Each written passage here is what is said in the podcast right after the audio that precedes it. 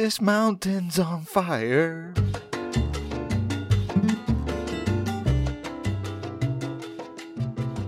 Welcome to episode 81 of the Cigar Snob podcast. I am Nick Jimenez and I'm here with Eric Calvino. Hey, did we get stuck on 80 for a little bit? We got stuck on 80 for a little All bit. right. Well, hey, how you guys doing?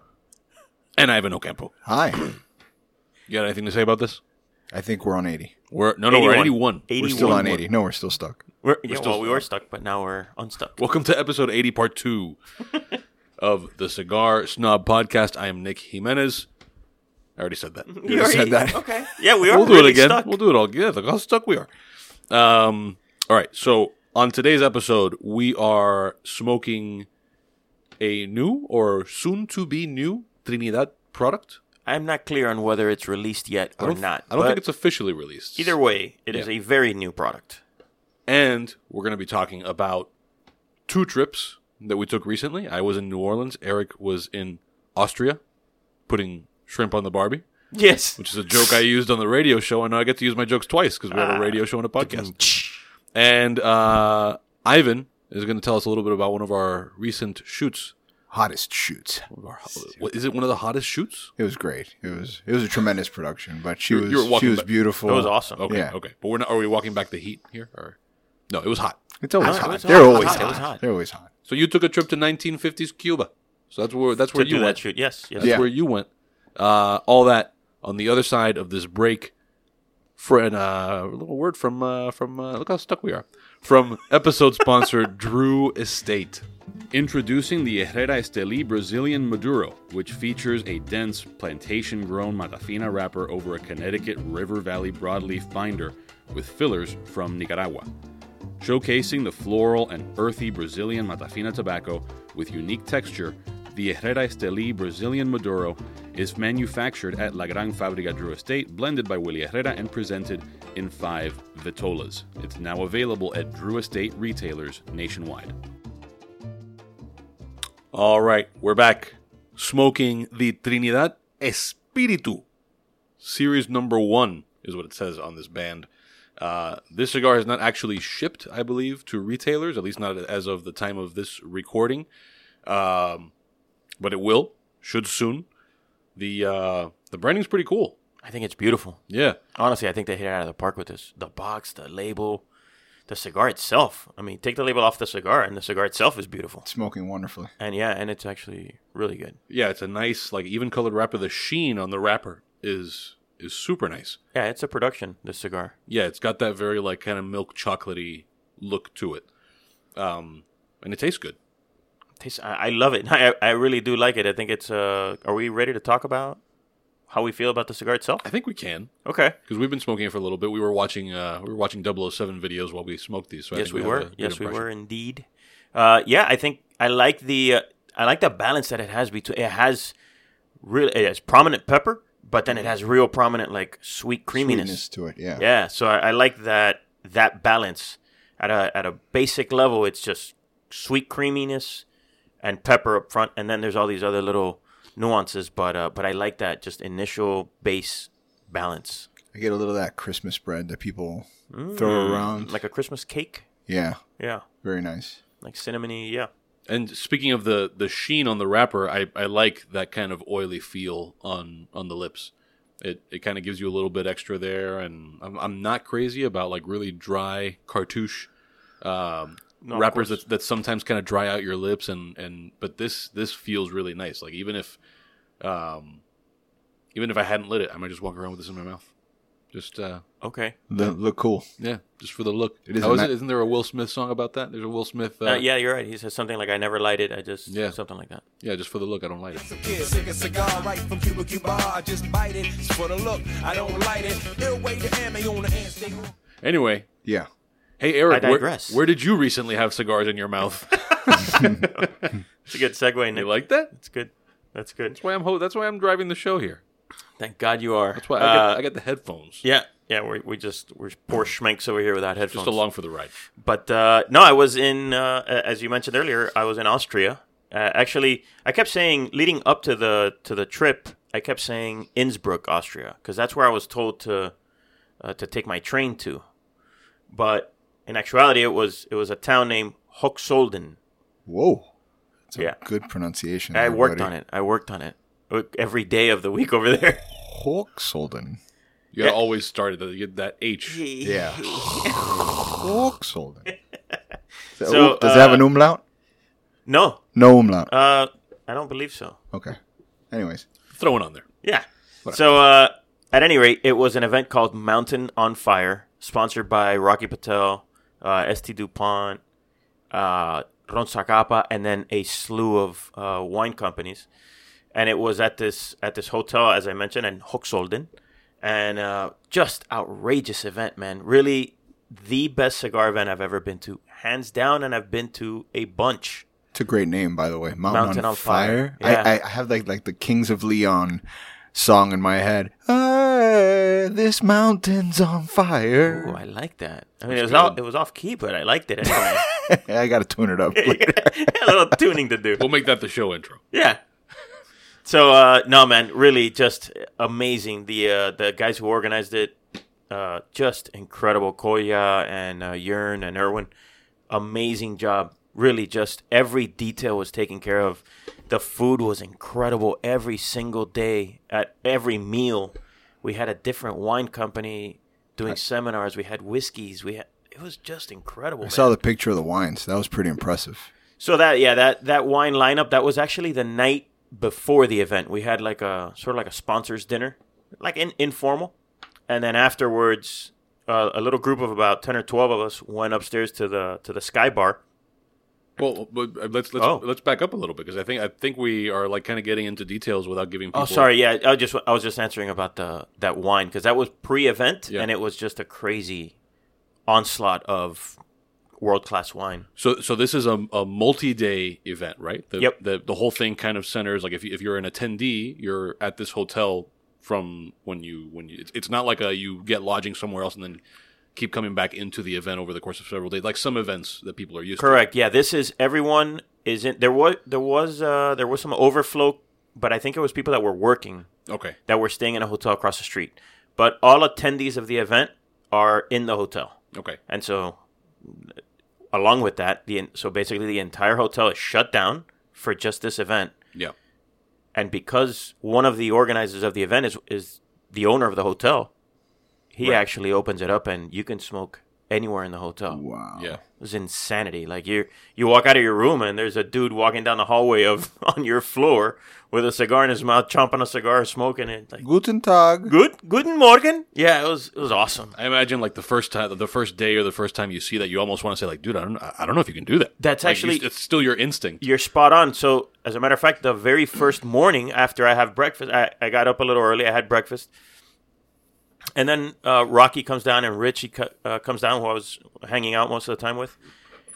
And so I've got a cigar in my hand. I've got my lighter ready, and I'm saying, Rocky, uh, let's go. Let's go smoke the cigar. And he's like, why don't you just light it? And I just, in my mind, I couldn't get around the fact that I could just light it right there where I had just had breakfast.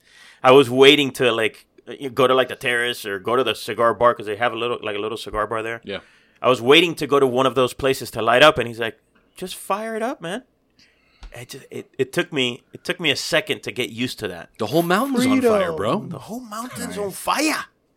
Nah, it was it was really amazing. And so it's a, it's. I think I remember you telling me it was roughly 150 people. Yeah, uh, I think in terms of paid guests, I think it was somewhere in the ballpark of 110, 115 or so, and then sponsors and others uh, brought Yeah. it up to about 140 or so. Yeah, so this is almost like uh, it's it's a hundred and something people uh, for uh, several days in this hotel hanging. It's it's almost like a cigar retreat. Very much, and that's what it feels like. It feels like a. I mean, although a lot of guys did bring their wives, it felt like a like a boys like a boys trip out to to the mountains of Austria. Yeah, It, it it has that feel to it, like a retreat. You you don't leave the resort for anything, and you're so high up. The hotel itself is is 2,800 meters above sea level, so you're talking, uh, you know, almost 9,000 feet yeah, and and so you don't come down to the to the to the town in the valley for anything. You you kind of just stay there for everything, except when you go uh, to go do the uh, Ice Cube, which is up where they uh, where they filmed 007. So in that case, we did come down and then take gondolas up to the to the peak. But uh, but other than that, you don't leave the hotel. You you just you're kind of you hang out there. Everything that you need is there. Yeah. So so uh, we were talking about the wines earlier. So all, all this wine, which by the way, people can see pictures of the wine and some other stuff that you did on your Instagram, the the cigar snob at cigar snob mag on Instagram. Uh, there's a couple of posts in there, but each one's got uh, Yeah, several like several seven or eight it. images. Yeah. Uh, so yeah, let's talk wine for a little bit. what were you guys drinking? So the wine sponsors for the event were mostly Austrian wines, and I, I wasn't very familiar with them. But there were some excellent, excellent. I mean, everything was at the highest level of quality possible. Uh, the one that really just jumps out to me though was this uh, this ice wine called Kracher. I had no idea this this Kracher is uh, and and Gerhard was there sitting across from me most of the time. Super nice guy, passionate about cigars, smokes cigars every day. So it was great to talk to him about his product and then cigars. Uh, but it's a it's an ice wine that has won all kinds of awards. It's it's like the only uh, Austrian wine to ever beat a Sauternes in that sweet wine category. Just blew my mind. Uh, amazing, amazing uh, ice wine. So, uh, but in addition to that, we had at the end of a dinner, we would kind of go nuts, and then everyone would start buying a different bottle. Some guys would buy a Magnum, some guys would buy some crazy, like a 1997 Chateau Latour, or uh, yeah, so nutty. The the wine was flowing uh, in tremendous quantities. So yeah, wine was a big part of it. Yeah, yeah, yeah. Uh, and the breakdown of people who were there. Where did people? Where were people from for the most part?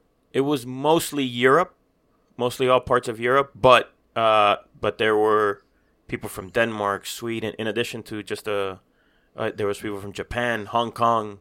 Uh, there was a few Americans. Uh, really, in terms of Americans, it was Richie, uh, Richie Castellano, who owns the World Class Cigar Bar in uh, Fort Myers, and who partners with Rocky in some product in some projects.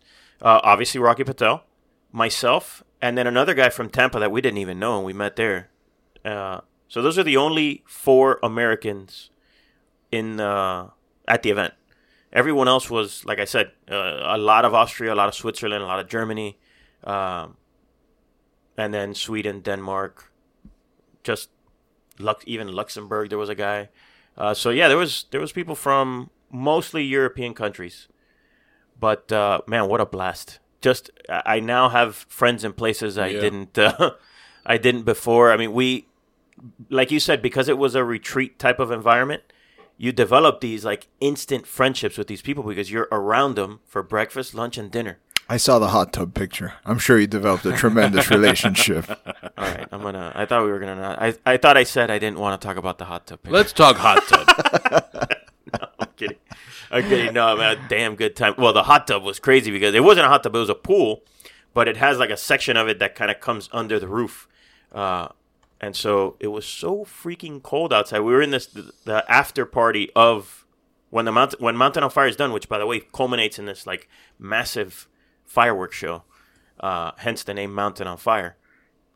After the fireworks show, everyone goes downstairs to the pool, and you have this just 150 people pool party, and then everybody, the people that work in the hotel, every everybody just jumps in the pool, Cool.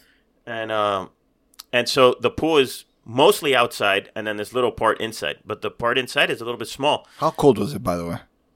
It was below zero at night Wow. at night. It was it was cold. That's it was intense. snowing, and so there's this one moment. There's this one moment I'll never forget where I'm in this pool with a Rocky Patel cigar in one hand, a sh- glass of champagne in the other.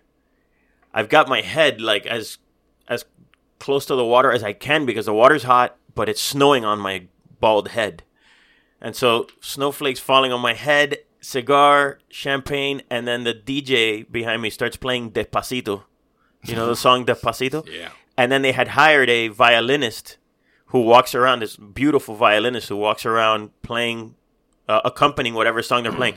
So Despacito is going on with the violin playing Despacito Magical. and then and I'm in and I kept thinking like and I'm sitting across uh, not sitting I'm in the water across from a Swedish guy and a Danish guy and we're talking about Trump and so it's like one of those moments where you go how what kind of confluence of events had to take place for this moment to Right. happen. A guy from Miami, Cuban guy from Miami, in this pool with snowflakes on his head, smoking cigars, drinking champagne, Despacito in the background, talking Trump with a Swede and a Danish guy. Yeah. It was just amazing, man. Honestly, just a damn good time. If you get the chance, I guess the website, is, I've, I've not looked at the website, but I imagine it's mountainonfire.com, no?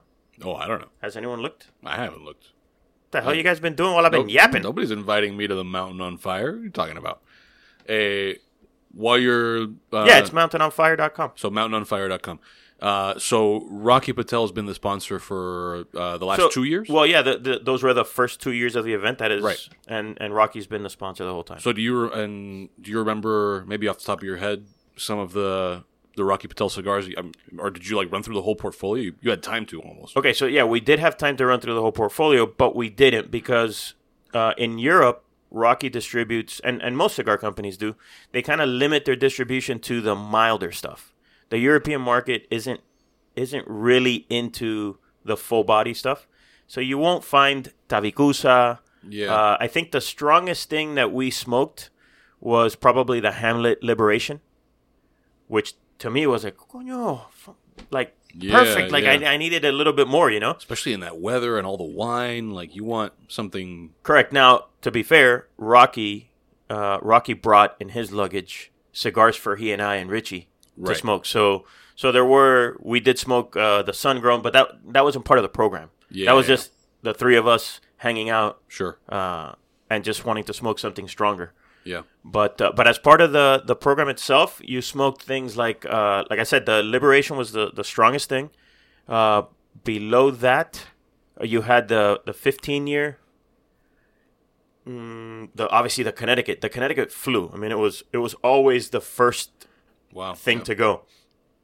That they would have these little wheel like cart, like almost like a like a rolling cart full of with with a humidor full of l- multiple levels of cigars, and so people would would choose. And I always noticed that the first thing, the first shelf to be empty was always the Connecticut one. Uh, and so anyway, just check it out when you get a chance. Mountain on Fire, and if if you have the ability, uh, by all means, I highly highly recommend it. Mountain on Fire, check it out next year. Nice. So when we come back from this break, did we have any other Mountain on Fire stuff we wanted to touch on? No, no, no, no. So when we come back from this break, we are going to be talking New Orleans and Ooh. uh, and there's some pronunciation. effect New there. Orleans. Uh, yeah, that's what we're going to do. We're going to talk about New Orleans. Uh, All right, man. Don't but first, me. this isn't really a break. This is me telling you about our friends at Ed Galang Cigars.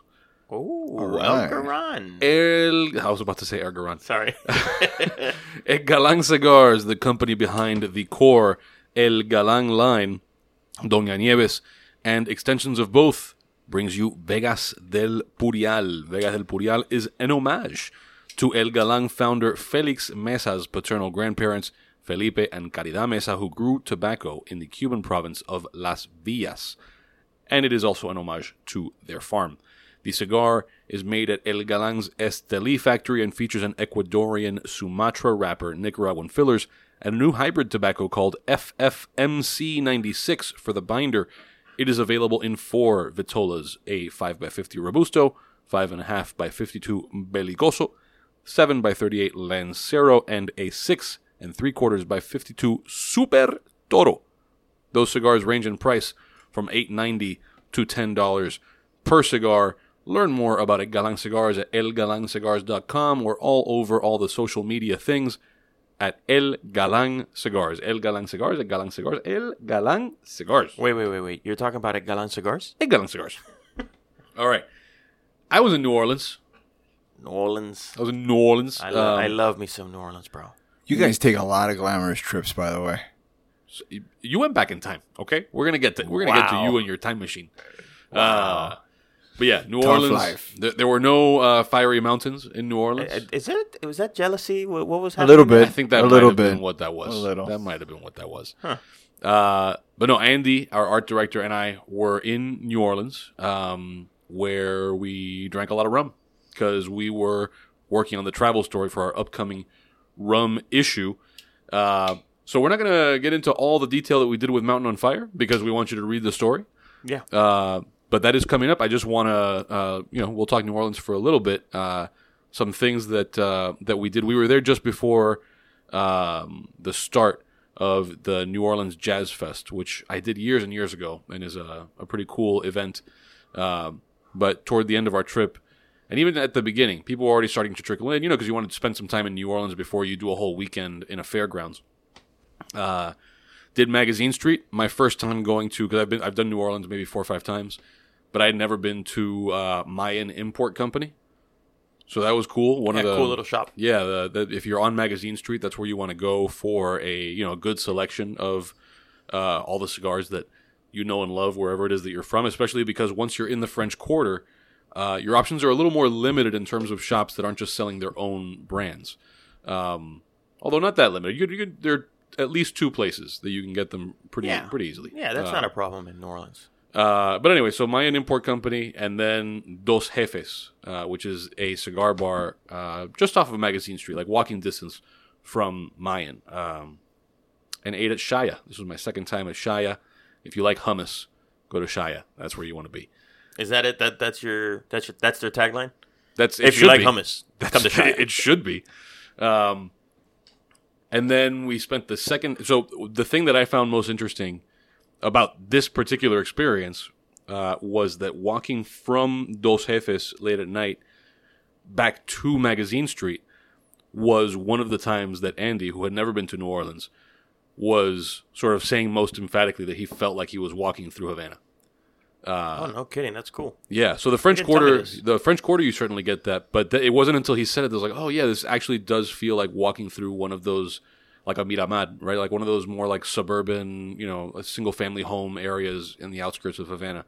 Uh, and it also helps that everywhere in New Orleans, the roads and the sidewalks are all jacked up. Yeah, Uh, kind of feels like Cuba. even in the nice parts, right? Yeah. Like they're all jacked up and nobody seems to care, and it's just a part of life. Like no, you you, you have There's to there's some history. Somebody told me some history about Really? all the sidewalks. Yeah, yeah, yeah. There's something I I, Yeah. I can't remember right now, but there's like a purpose for them still being the way they are. Got it. Got it. Uh, so yeah, I don't know that, but we'll we'll find out. I just know they're all messed yeah, up. yeah. Uh, we spent the better part of the following afternoon with Wayne Curtis, whose work you may have read in the pages of Cigar Snob years and years ago. Mm-hmm. Uh, but he is a booze expert who's written extensively about rum. Uh, two places that jump out that I would recommend people check out if uh, if you head over to New Orleans. Number one, Tropical Isle, which is everybody knows it's hard to miss Tropical Isle when you're walking up and down Bourbon, but order a Shark Attack. It tastes like shit. Uh, you will not want to finish it. Can't wait to go get it. Yeah, I don't. I, I'm not getting the recommendation though. But Can't what's fun about it, and he actually, we went out of our way because Wayne wanted us to experience the Shark Attack. It's so cheesy, but fun. You order the Shark Attack, and all this noise is happening, and bells are ringing, and they bring out a little rubber shark and like gesture at you menacingly, like it's going to eat you, and then they drop it in your drink. And so I went around uh, the rest of that night with a plastic shark in my front pocket. And that can be seen on your Instagram account. It can be seen if you want a picture of me with a shark in my pocket, and also drinking from a drink with a shark in it. Baby shark, shark, shark. There shark, you go. shark. Ooh. Nicely done. Uh, so wait, what is it? What is your Instagram Oh, account? my Instagram. Wow. That is, I think this is my first Instagram plug on the Cigar Snob well, podcast. you should. At Nicolas A. Jimenez. So Nicholas with no H, middle initial A, last name Jimenez. And that's where you find pictures of me with a I shark like in how my you made that simple for people. Yeah. like full on middle initial and everything. Yeah. Yeah. Well, you know, that's that's the way I like to do things. Yeah. For for brevity. Uh I'm thinking of uh of the Big Lebowski. El Duderino, if you're into the whole brevity thing, or if you're not into the whole brevity thing. So yeah, I, I have the El Duderino of uh of Instagram handles.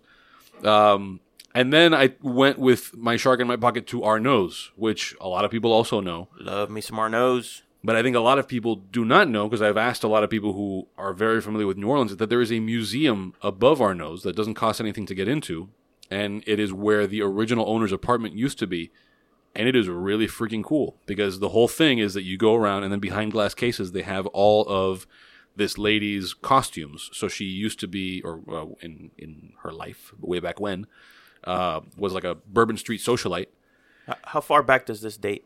like 30s. Okay. Yeah, like twenties, thirties. So, um, so she would go all out with her Mardi Gras costumes, and so they have all these costumes uh, behind glass And the f- cool thing about it is that they're very ornate, very elaborate, like all kinds of stuff and like long, you know, 10 foot trains Flowy on the yeah. dresses and stuff. And they are all filthy because she actually used them at Mardi Gras. And she's like walking through, you know, all the Bourbon Street craziness. Can you imagine? Yeah, walking through Yeah, yeah. 1930. If today your dress would be filthy, imagine in the 1930s. Right, right, yeah. So it's like going to like you know, uh, uh, uh, like for instance, the World War. II. Actually, that was kind of, that was one of the funny things that occurred to me was you go to the World War II museum, and a lot of these artifacts are in like pristine shape. You know, they don't have Yeah, you, you. are looking at these at these uh, uh, uniforms, and you're sort of imagining Things used in, in war. Yeah, yeah, and you're like imagining what they would have looked like after a battle. Well, she uh, left everything in the condition that it was after the Battle of Mardi You Gras. don't have to imagine it. Yeah, exactly. Um, so anyway, uh, that was a cool thing. And then the World War II Museum, which we've mentioned here on the podcast before, but can't recommend it enough. Can't recommend that enough. Honestly, it's like I, I people still must listen to this and go, "What are they talking about?" World War II museum. Get out of here. I'm not interested in that. It is the I don't know. It's it's the museum that I've been to that that is most well designed. Like the flow of the museum works so well to tell you the story of that particular part of the war, and you can do it. You don't have to like take in the whole war. You can go to like uh, the you can go to the Battle of Midway, and you can go through that section and just immerse yourself in that world. You were the fir- Ivan. You were the first one to tell me about it. Yeah, yeah. I- It's it's yeah. a it's a great museum, and it's not one of those massive like Smithsonian Louvre type museums where it takes like three or four days to go. You can see it in one day, Yeah. and it's great. Well, you years back once uh, when you went because I know that he says that we're the only ones that travel, but but here he is telling me what I should do. So he uh, he came back from New Orleans raving about the World War II museum, and I remember thinking, why is he like seriously like the World War II museum? But it's Ivan. And so I've known this guy since we were kids. So he wouldn't tell me to go out of my way to go do that if it wasn't worth it. So I took a flyer on it, and it was awesome. Yeah. So, Yeah. Did I tell you Nick sent me a picture of one of the artifacts from the museum? No, you did not. Yeah. This is breaking on the air right Breaking. now. Yeah, news. he sent me an image of one of the art- artifacts that was at the museum, and I happen to own it. Oh, oh my god! Yeah. I think I know what you're talking about. It's Let me see it's it. uh, it's a dagger that I own. It's in my possession. Uh, oh, Recovered by the way, I was sending you uh, images of what I was playing on um, I yeah, I saw on that. Spotify. You saw that? I was li- Yeah. I was on my uh, New Orleans. You know, no one else is brass getting this right band, except for you two uh, guys. Okay. Just describing our Yeah, text music. exchanges. Yeah. but uh, but yeah, No, but tell it. But tell us about uh, this was The- recovered the- uh, the presumably dagger, from yeah. the from the yeah. Market de I- Ocampos. my uh, so my one. My one uh, Inheritance? inheritance from my father, which he has already given to me. Uh, He's still alive. He lives in New Jersey, by the way.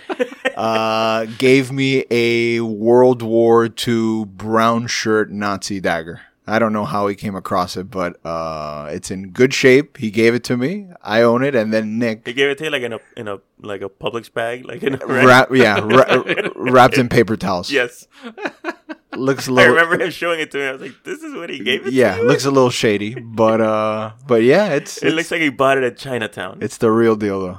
Yeah, no, it, it, it, it Oh, looks it is. just like the one behind that glass. No, it It is. definitely does look real, but It's when just- he brings it out of this uh, encasing, it looks like something that was bought in Chinatown. Yeah, where where is that thing now? Do you have it like prominently displayed? Don't tell anyone. no, Hey, no, I can't. Yeah, no, I can't. I can't disclose so- that. It's so incredibly valuable. Yeah. I actually use it for home defense. It's right under my pillow. So don't break into Ivan's house, or you'll get a Nazi dagger right in you. Um, other New Orleans things. Uh, Pêche. Pêche was good. Uh, by the way, World War II Museum. One last note about that. It worked out really well for us because it was there was a torrential downpour uh, the last morning we were there, and even if you're not, even if you have reservations about like, oh, you know, I don't, I'm not a World War II history buff or a museum person. If it's raining in New Orleans, there's very little that you can do to stay indoors for, you know, the better part of a day. Well, well, assuming that you're trying to uh, gather information for an editorial that you're going to write, because otherwise you just stay inside of a bar. You can just stay inside Yeah, of a yeah, bar, yeah. yeah. So but even then, be like if you're, on if you're traveling, you want to bar hop a little bit. And Yeah. Spe- speaking of, the bar and restaurant inside the World War II museum is amazing Yeah, too. pretty damn good. Very good. Yeah. So uh, so anyway, if it's raining in New Orleans, that's a pretty solid move. Um, all right, so uh, we're gonna do one last commercial break from Drew Estate before we come back and talk about Ivan's trip to 67 years ago. Um, yeah, here's a word from Drew Estate. Here's an ad. Check it out. Introducing the Herrera Esteli Brazilian Maduro, which features a dense plantation grown Matafina wrapper over a Connecticut River Valley broadleaf binder with fillers from Nicaragua. Showcasing the floral and earthy Brazilian Matafina tobacco with unique texture, the Herrera Esteli Brazilian Maduro is manufactured at La Gran Fábrica Drew Estate, blended by Willie Herrera, and presented in five vitolas. It's now available at Drew Estate retailers nationwide. And we're back. We are going to be talking about Ivan's trip to 1950s Cuba for a recent photo shoot. Ivan, tell us all about this. About whoa, whoa, whoa, Hey, whoa. before we get into Yeah, let's that, talk a little about the let's, uh, cigar. let's update the Oh, cigar yeah. because I'm about fifty percent through here. Okay, how you guys feel about it? Uh, the intensity has Yes. ramped up significantly, Yeah, at least for me. Yeah, more wood, more pepper for me. but still very pleasant. No, no, I, can- I can smoke two more of these today. Look at that, Watch out. because uh, you know he's not the the guy who who tackles cigars in that No, quantity. I'm so not, when he I'm says not that, guy. No, he Yeah. says that, is- that means he really is- likes it. I really like it. I can smoke this That's thing down high to the praise. Yeah. high praise from Ocampo. And I get like on the on the finish, there's sort of a because there is some some hot spice, but it's almost like a like a hot cinnamon for me. Uh, Yeah, like a yeah, hot like a red hot. can- yeah. yeah, yeah, yeah, You're right. That's a good point. yeah. So it's it's nice. It's got like that kind of spicy sweetness that, that I I don't think that's a super common characteristic in cigars. It's not something you come across all the time. So it's kind of a, an interesting characteristic that it has. Well, especially when it started with such Right. heavy cream, Yeah. and now it's like bam. Yeah, so it's yeah, yeah. interesting when it when it does those those transitions. I like that stuff. Right. So this was the featured cigar. There in our go. in our shoot that Right. we did uh, in your setup here with this 1950s Cuba shoot, uh, where we partnered up with Altadis and we shot the Trinidad Espiritu uh, on the set of the Amparo Experience. So you'll be seeing this in our what month? Uh, July August issue. No, no, no. This is coming out now. Oh, I'm sorry. Yeah, this yeah. is May June. yeah, this is coming out later this month. Yeah, so this will be in our next issue. Uh, and yeah, it was a tremendous col- collaboration. We can go through like um an entire list of, of people that helped To- us out to thank. Yeah. to thank to that put this together. But it was really All right, it, it was a big begin. production. uh, right off the top of the list, George Cabrera and Michael Sheen. yeah, yeah, yeah. George Cabrera with uh, Broadway Factor, And Mike and Michael with, Sheen with uh, Team Industries, which is a Bacardi company. yeah, without them, uh, and the guys at Altadis, uh, Eddie of Guerra and, and And Brad, Brad, yeah. um, weren't able to do this, but everybody came through, and I think we did an incredible job.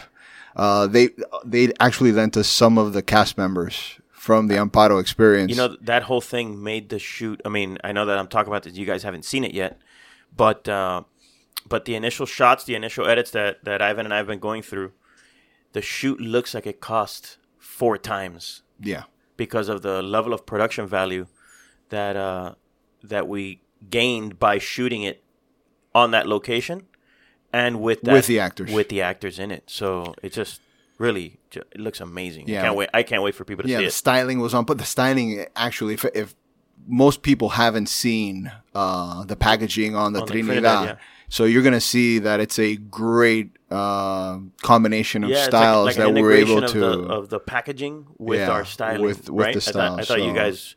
I think I think Hats off, every, man. You guys killed it on that. Yeah, there was a, a great job with everyone. Um, and another person we have to thank is NBC NBC 6's Bob Oh, Meyer. Bob Meyer who- and who- and uh, Louis Fiallos, who hooked up hooked us up with Bob Meyer. Yeah, Bob is a uh, classic car collector. He told me he's got like six or seven of these beautiful classic cars, and he hooked us up with this. Uh, it was a 1957 Thunderbird. It was like candy apple red, white white top, beautiful.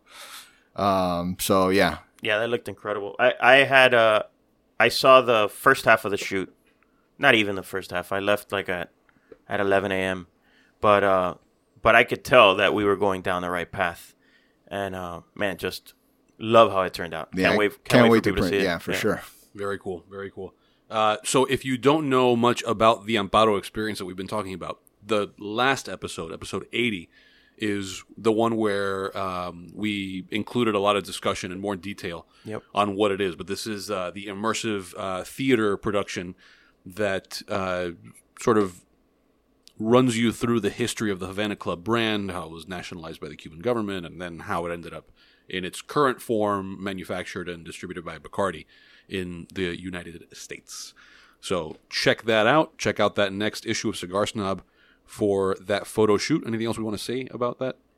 Well, I mean, for for uh, for those who have tickets uh, for May 11th, the May 11th shows of the Amparo Experience, you will have. Uh, we will be having that after party in the Rum Garden, Right. and so we've already. I, I guess I can make the announcement here. We've signed up uh, the three cigar companies that will be giving out complimentary cigars that night at the Cigar Snob after party. Uh, will be Fuente, Nice. And Oliva Cigars. Good stuff. So three super solid Yeah. uh, companies that I, it's tou- I mean, th- those are just those are three excellent brands. Uh, so you're gonna get you're gonna get a cigar from each. You're gonna get cocktails. That's if you're coming to the May 11th show. Uh, if you're not, I'm sorry. It's gonna be pretty awesome. Very good. uh, so the last thing we're doing on this episode, a little different. We're gonna we're gonna skip our usual parting recommendations. Yep. This time around, we're gonna leave you with a uh, a little mini interview. Although I think it goes like 15, 20 minutes. Um, Cool. I, I did an interview with one of the cast members uh, from the Amparo Experience, who you will also see uh, photos of in this photo shoot.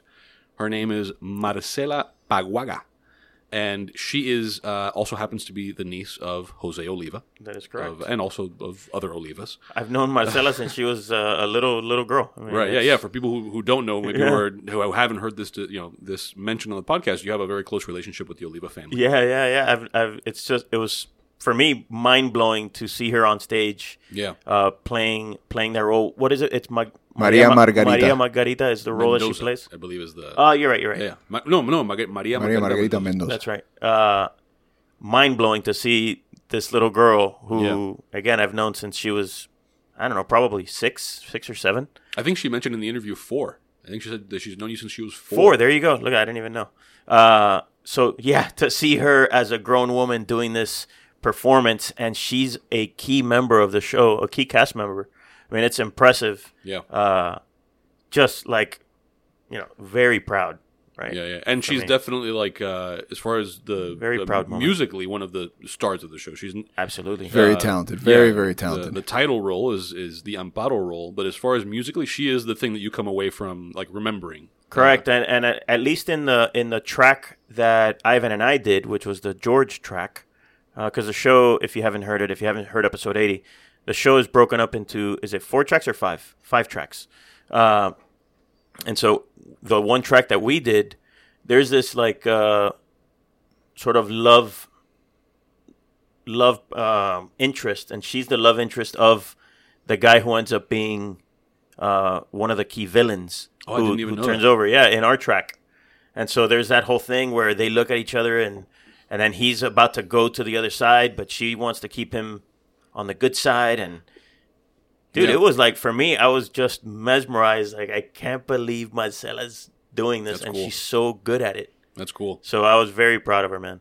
Yeah. So uh, so anyway, we're gonna uh, cut to that. We'll we'll leave it here. Like we'll just end it with that. So Cool. we'll we'll say our goodbyes here. Uh, but what you're about to hear is uh, my sit down with Marcela Paguaga, where we talk about not only the Amparo experience and her role in it, but also growing up, um, you know, with with the Olivas and with her grandfather Gilberto Oliva Senior. Yep. Uh, yeah. So thanks. All right, y'all. Well, thank you again for for listening, and uh, we'll see you guys on episode eighty-two. Yeah. Till next time. Until next time, here's Marcela Paguaga. Let's start with a little bit of your own personal background. And we were just talking about some of this. Okay. But, you know, I, I think for our readers or our listeners, they're going to be interested in, in the cigar connection here. So talk a little bit about your your family and the role that cigars played in, in your own upbringing. Like, what, what are, you know, the where do you see cigars fitting into your growing up? So, um, cigars have a huge part of my life. My grandfather was Gilberto Oliva Sr. Um, so, really, it's I, from a young age, I remember the cigar talk. I remember them talking about cigar shows. I remember the smell. Um, it's one of my favorite smells in the entire world. Um, I always say that I'm a cigar snob because I can smell a good cigar versus a bad cigar. Um, but just growing up, it was it was part of life. You know, my uncles were outside smoking cigars at, at every event, at every barbecue, at everything, at every moment. My grandfather always had a cigar in his hand. If it was lit or if it wasn't lit, he always had one until his last day here. Um, so it's it's part of my life. It's it's I walk into bars or lounges or restaurants and I, I go to see if there's a cigar humidor, who do they have? Do they have Olivas? There's like this this pride that I walk around and it's because he works so hard for it that it it makes me smile every time I see them. So I, I recently sent you that, that Yeah. little compilation of interviews that we did. Um, so two part question. Uh, do you remember like about when or how, especially not being like a frequent cigar smoker from what you've told me, you came to realize like, oh shit, like my grandfather is somebody. Like there's people that want him to give. They, there's people that want my grandfather's autograph. Like that's got to be a little bit of a weird thing, right? Um, I didn't realize it until I went to a cigar show for the first time. We went to my sister and I went to the one in Orlando. Now, you need to understand that we've heard about these cigar shows since we were five years old. So when we finally were of age and were able to go, it was like the coolest thing. And walking around with my grandfather and having people stop him and take pictures and, and talk. And my grandfather was a socialite. He he loved talking. He can talk to the wall. But he had such a pride walking around those cigar shows and knowing that people were gonna come and talk to him and, and talk about his favorite thing in the whole wide world and take pictures with him. When I first saw it, I was like, "Oh my gosh, he's he's a legend. He people know who he is, um, and people respect him." And I think that was the coolest thing of you you see these these guys who have huge cigar businesses but come to him for advice or come to him and thank him for you know paving the way and it's it was amazing to see that So, kind of uh, related to that, and the segue into this Amparo thing that we'll talk about. Talk about the role that Cuba plays in your life. Cuba, and and to maybe like a little bit of a Cliff's Notes. I think people who followed or who know the the company, sort of through that, know a little bit of of at least Gilberto Senior's story. Yeah. But talk about the role that Cuba plays in your life and and how that sort of shaped you, um, and your you know. Uh, what is your connection to the story that you've been telling for a little while now? so growing up it wasn't something i heard a lot about um, i don't know if it's a cuban thing or it's just my grandfather but he never talked the bad. At, at least to us he never um, spoke bad about cuba or the the bad things that he had to go through. It was always um, i went through this and it taught me this. Um, when he was eight years old he was really sick. Um, but that didn't stop him. That showed him that he had to like work harder you know when the revolution happened and he lost everything he went out and and start he started over. So growing up not really hearing about the bad stuff when it came to do this show i would hear these stories. I lost him a month before booking amparo um, and I remember booking Amparo and kicking myself, saying, why didn't I sit down and ask more and learn more? So I, I sat down with my grandmother and I sat down with my mom and I said, you guys need to tell me more stories. You need to tell me what he went through, you know, the struggles that he went through. Um, and I think hearing those stories and hearing those connections and then being able to do Amparo, which is a show about a family who lost it all and had to start over and did not give up and that's his story he he's he, we always say that he was a cat with so many lives because there were so many times that he could have passed and he could have died and and he just kept going. He kept going and he kept going. Um, so that's what I took during the show was no matter what, and especially for my character who is someone who gets let down a lot, but does not give up, and she keeps going. Um, I had to channel that, and I had to really connect with okay. He lost everything in Cuba, went to Nicaragua. When the Sandinistas came, he lost everything in Nicaragua, had to start over, and never complained. And I think that was that's the biggest thing. He never complained. He started over and he kept going and he kept going. And the story, you see that with the tragedy that happens, you just have to keep moving and you have to keep going. You have to keep going. So I think that was the the connection. Um, and then you, I've always been proud of being Cuban American, but it wasn't until I did this show that I was like, man, I am Cuban, and that is something to be very, very proud of. So he's been with me during this entire process and and hearing more stories about his family and his upbringing just makes it more powerful doing this show. Right, and and some of that I think probably you know it's fitting that your role or part of your role in this is sort of that musical through line of Lágrima Negra, Yeah.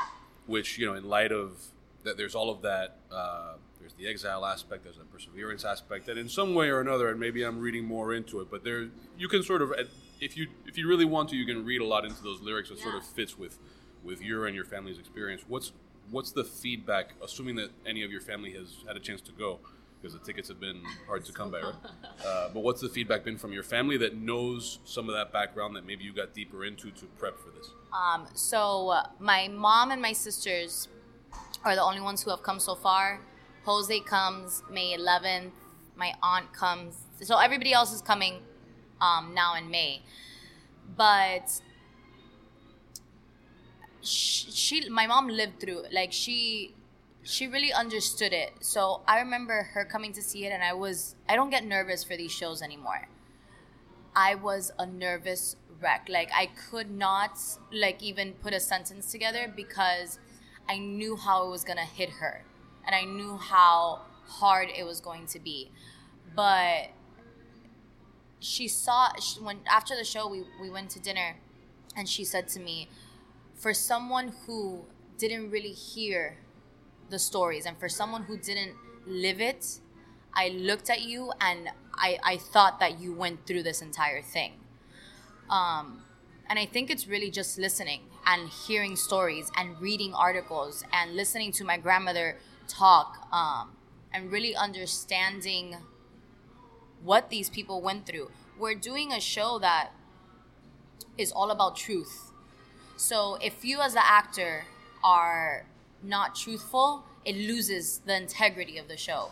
So I think we all did our research. We all, I mean, we were five weeks in rehearsal, and I remember three rehearsals was just sitting down doing timelines of, okay, this is what happened in Cuba from 1957 to 1997.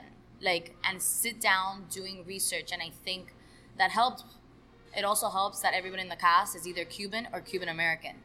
So we've know we know this story. Our parents went through it. Our grandparents went through it. Our great grand like. So. Sh I think for her is she was more, she was more proud than anything seeing me do this, and we worked really hard for the show, and it's a show that takes a lot of you. Sh- after the show, she was like, "Your grandfather is so proud," and I'm like, "Okay, we're not gonna do this. I'm gonna start crying. I can't. I I can't do it." Um, but I think it's more of a of a proud thing. Her being Cuban and her knowing that her daughter is passing the story along is what's so important. So for for the person who has never been exposed to immersive theater, Okay. talk a little bit about about what that is, what your experience was with it before this, and uh, what your experience has been with how people process that. Because especially in Miami, that like we were talking about before the mic came on, it's not really a theater town. Yeah. Um, this is sort of like another level of like, oh shit, what what am I doing here? Uh, so what, what's your experience been bringing that to a whole to a, a, an audience for whom that's like so new? So I did immersive theater for the first time in 2017 with a company, and it was a different type of show. The show was quick. It, it there was different little um, skits going on. My skit was 15 minutes. I would do it 10 times a night, but it was quick, and it was lighthearted. Um, you would go in and you were having a good time. There, yeah, there was things that you would. Um, there were serious topics, but at the end of the day, it was still a very lighthearted show. And even though it was immersive, it wasn't very interactive. Like people would go into the scenes and they were immersed in the scenes, but they weren't participating, if that makes sense. You were standing in the scene and you can walk around, but actors weren't interacting with you. In my room, I was interacting with the audience, but it was different. With Amparo, I don't think we knew how people were going to react. You you think people are going to react one way and then you do the show and you're like, "Oh, I didn't see that coming." Um, people have a cocktail experience before. It's an hour of free drinking. Um, at the end of the day, it is a show about Havana Club. So you want to give everybody the full experience. A lot of emotions are triggered. It is a very immersive and interactive show, which means you are in, you're actors with us. Like you are in the show with us. You are being taken. You are being, like, people are grabbing you. It is super immersive. Um, some people react amazing to it. Some people go along with the ride and don't say anything and enjoy it. And some people laugh because they're uncomfortable of the topic. Some people cry and get mad. And seeing the those reactions are more like oh like shit we're hit like we're hitting something we're hitting something. Some people think that they're so part of the show that they can scream and they can talk back to the actors and they can curse some of the actors out. Um, but i think it's because again we're hitting a subject that is very sensitive especially in the miami culture um, we're hitting a subject that a, a lot of the older generation here went through or their parents went through. So people are gonna get uncomfortable and people are gonna yell back and people are gonna refuse certain things. People are gonna have notas, so people are gonna, you know, say shit that they shouldn't say and, and do things that they shouldn't do. But at the end of every show, no matter how pissed people were, no matter how much people were crying, everyone at the end of the show comes up to us and says, Thank you so much for doing this, for telling our story, for continuing to do this. So, if you've never been a part of immersive theater production, if you've never seen it, get ready because it's not like anything. There was one part of the show I won't say because I don't want to ruin it, but there's there was two ladies next to me and one of the ladies says to her friend, okay, no one told us that this was this intense. Mm-hmm. Because you don't, you don't think what what happens, you never expect it. You come in and you're in tremenda pachanga downstairs drinking. You go upstairs to 1957 Club Nautico and it's another like huge party. You're dancing, you're drinking, you're singing. You you you get split up and it's still very light, very fun. You come back 1958 and you know my character sings her solo. It's still people are singing and then the shit hits the fan and people are like, wait, wait, wait, I didn't sign up for this. This is not what I thought this was. Were, were you surprised when you, from the time that you first learned about the project to the time that you maybe read through a script or went through the first, were you surprised by how intense it was? Because I, I even spoke to people, and, and before, for example, Eric, our publisher, went through the show and told me what it was because he went through uh, a rehearsal before the before the opening. Yeah. I would have assumed, like a lot of people, and I wonder maybe why that's some people, maybe that's why some people go into it and, and don't know what to expect. There's a part of you as like uh, the the person going through that experience that's wondering, am I like walking through a Bacardi commercial right now? And if I am, there's no way that this is gonna hit me on some emotional level. I'm gonna be walking through an hour long commercial, and I want the cocktails at the beginning and the end. And then when people are there is when they realize what it is. Did it surprise you? Um, so I started with the project in 2018 when we first did the first pilot in Miami. It was a totally different show than what it is now. My character has evolved. I can't even tell you. I remember sitting down. We didn't get it was it was very like we signed an NDA like we didn't know anything until our first day of rehearsal that we were given a script and before we read through the show our director and our director um, Victoria Collado, Collado and Vanessa Garcia who's the playwright said okay this is what this is and they explained um, Team Enterprise came up to us. They want to do a campaign for Havana Club. And they said, what better way to for people to know our story than by doing a play? And I said, okay, so we're selling rum. Like that's that's what we're doing. We're selling rum or we're doing a campaign for a rum company.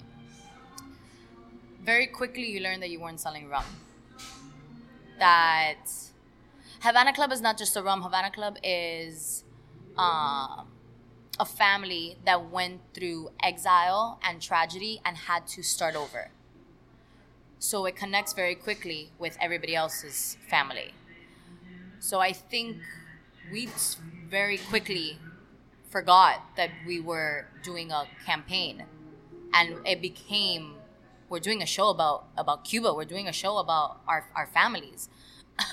which which I imagine even if you were never super engaged, well, maybe you were at some point, but even if you never really like took on a a job with Oliva cigars, there's an element of that, right? Like you're selling a good, you're Right. you know you have your margins, you have your marketing, but at the end of the day, there's a story there, and this is something that I think is it, it probably felt less foreign to you because you've been around on some level Yeah. an industry that knows what it is to sell something so personal.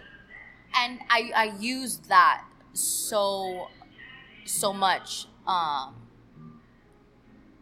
like i said i walk into bars and i walk into lounges and i walk into hotels and if i see a cigar humidor or if i see cigar boxes the first thing i'm going to do is see if there's oliva it's it's this thing now if i walk into bars the first thing i do is see if they have the real havana club but it, it didn't become that I'm a walking salesperson for Havana Club. It became that I'm a act like a activist for for families who've lost it all, who had that's what it became. It became this like you kind of get angry because you learn the story and you're like, what? That's not fair. Like why why is that happening to them? That's not fair. That's like if someone somewhere else starts Oliva cigar, you better believe that I like I I'll put a whole show together to let people know that's not We're gonna be buying tickets to the Marcela experience. right. No, so I would I would like send people to hell. So it became personal. Um,